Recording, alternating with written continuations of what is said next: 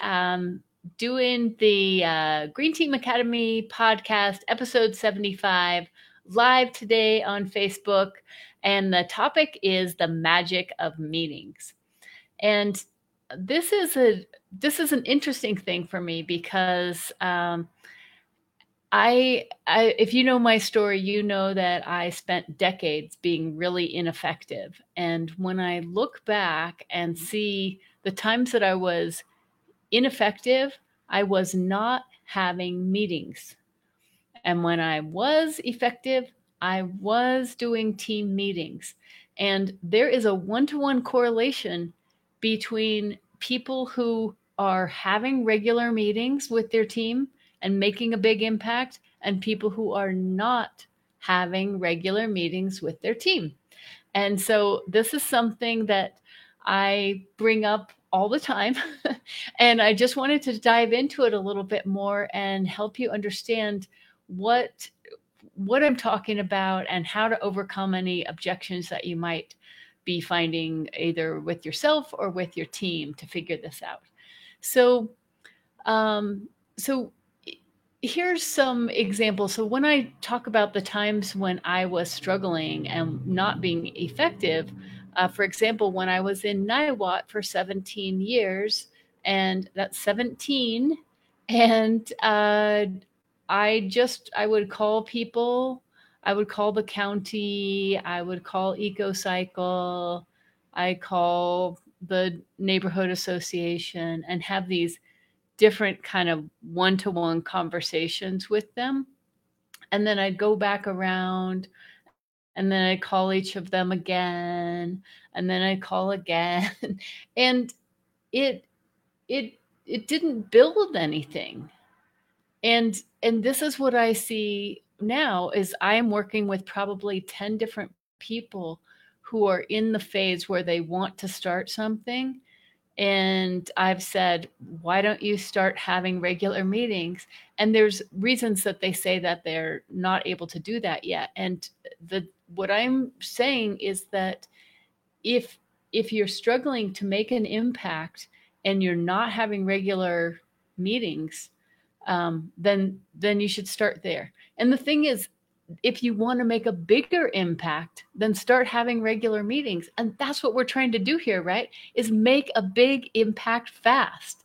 So if you have an idea and you have and you don't have anybody to work with it on, then you need to find someone.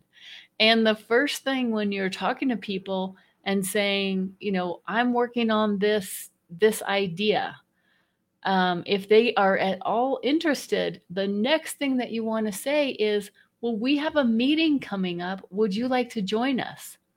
And and if they if they say, well, I can't join at that time, then you can ask, well, when could you join? Or is there somebody else from your organization that could join? Um, and and through this process you might find out that the time that you chose for your meeting is not that great and you just move it. Or maybe you have do like i do with webinars. I'll do two a day. I'll do one at noon and one at 6 p.m because i'm not sure when most people are going to be available.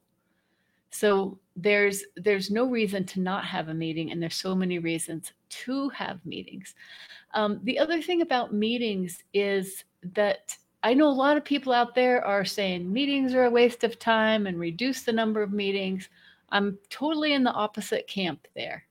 Um, what what I would say is that if you are trying to make an impact, then you need a coalition.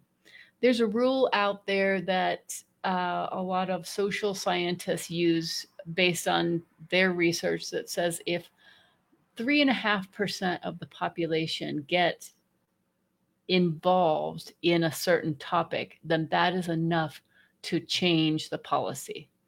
So, three and a half percent. So, let's say if you're working in a neighborhood and maybe there's a couple thousand people in your neighborhood and you want to get three and a half percent, then you just go through, do the math. So, what the heck even is that? So, if it was a thousand, then 1% would be 10 people. Um, so three and a half percent, you know, 35 people, something like that. So if you're thinking, okay, well, I need to get 35 people together in order to do this, then you need to have meetings. And so, so one of the things that um, that that an image that I was taught um, actually after I'd done it a few times, and then someone mentioned it, and I was like, oh, that's what I was using, as they call it, the snowflake model. And the idea is that you want to have meetings for your core team. So let's say that you have only one other person right now that's working with you. Okay, so you and that one person are going to meet more often. So maybe you just find a time to check in weekly. And so that your core team is going to meet more often. And then your members, so what your core team is doing is you're planning what your maybe monthly members meetings are. And um, so so that's your that's kind of your all members meetings. But then as you start getting those people together, they're going to have different ideas of things that they want to work on. So when we started with Sustainable Revolution Longmont, we we had a couple of us that were the core people. I mean, it was only two to start with, and that's all that you need. And then you say, "Hey, we're going to have a meeting," and you invite people to it. Um, and that's how things get started. That's how you bring people together. So once we did that and started getting people coming, we started hearing what their different um, areas of interest were. So we spun off. So then you want to spin off smaller subcommittees and we had one that was focused on Earth Day. We had another that was on um, climate action. And we had our youth council was a separate group. And over time, we also had a pollinators group. Um, and some folks that were part of the city environmental advisory board. So they were watching what was happening with policy. So that's the way that you use the meetings is that those smaller groups, they meet in between your member monthly meetings. So you've got your core team that is in touch pretty much all the time, every week at least. You've got your member meetings that are meeting once a month and your smaller meetings that peel off of there. So, what I wanted to talk about was some of the um, objections that I hear. So, one of them is that people can't meet at the same time. So, I mentioned that a little bit earlier. Um, but here, there's one thing that you can do with that is you can use a doodle poll. So, doodle.com, it's free. And you can just suggest some times and then let everybody go in there and choose what times that they're available. Um, what you don't want to do is you don't want to do a doodle poll every single time. You want to get something on the calendar like the third Thursday at 7 p.m. that we meet for an hour. Um, because if you don't do that, you're going to use all of your capital, all of your time and energy on just setting up the meeting. And you don't want to do that. You want the meeting to be on the calendar, easy, ready to go. Um, so if you guys can settle on a time, that's great if you find that people aren't able, that you have a hard time getting a good number of people to congeal, then what you want to do is go ahead and still have that meeting at that time, record it, and and consider one of the most important things about meetings is that it's it's a deadline. And so what you're doing at a meeting is you're planning for what things you're going to do in the future and who's going to do them. So let's say you decide, okay, we want a table at the summer, um, whatever. Okay, I don't know what if you can table at summer festivals anymore. So let's forget that. Let's say that you want to reach out to 10 schools and offer to give them a presentation. Um, so that's your plan. So now you have to figure out well, who's going to do what. And so in your meeting, you're going to figure out okay, who do we know at these different schools and what are the schools and how are we going to go about it? And you set out action steps that you want to take. And so if some people can't attend the meeting you can check with them before the meeting you can check with them after the meeting and assign some action steps to them if they want to be involved and give them the same deadline okay we need to do this before our next meeting. So the thing about somebody not being able to attend a meeting is not a showstopper. the meeting is just a series of deadlines that keeps you uh, moving throughout the giving you progress.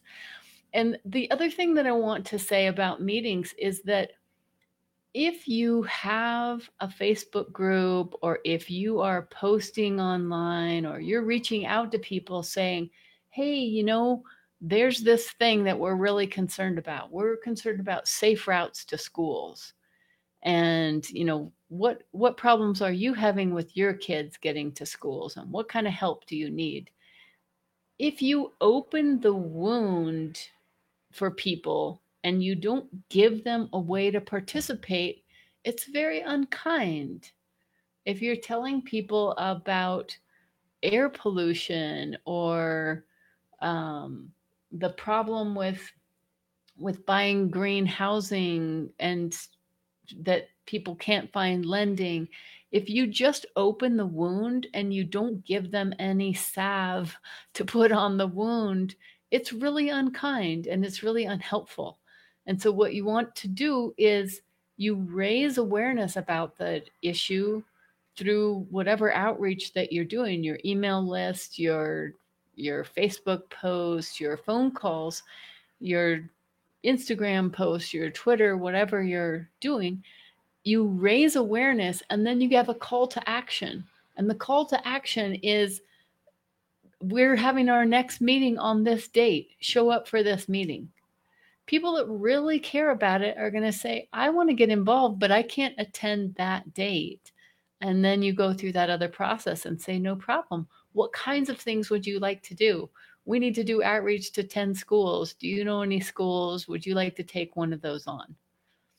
So, thinking of it from all those different aspects, one is of being kind of you know that's why watching that's why people stop dealing with the environment they can't think about climate change because it's just so big and so sad that they feel powerless and they don't who wants to know that? Nobody does.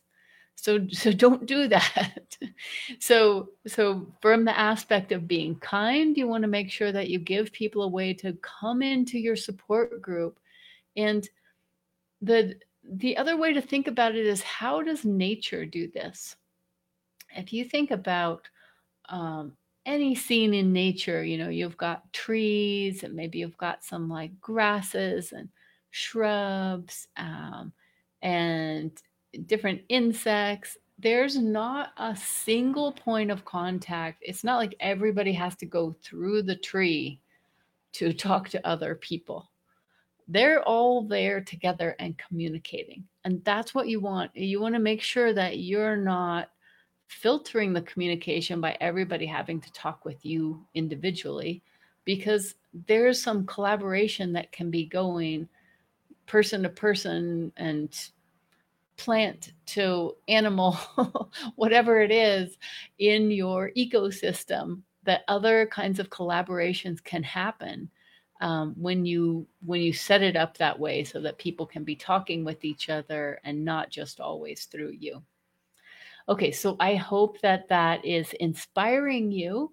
so if you have an idea of something that you want to do and you notice that you have not set up regular at least monthly meetings for your team and maybe biweekly or some other meetings for your core team but that is probably the reason that you have not been able to achieve your dreams yet to make that bigger impact yet. All right, so I hope that's helpful, and I would love to hear your ideas in the comments. And with that, remember everybody that the time for action is now because there is no planet B. See you soon. Bye.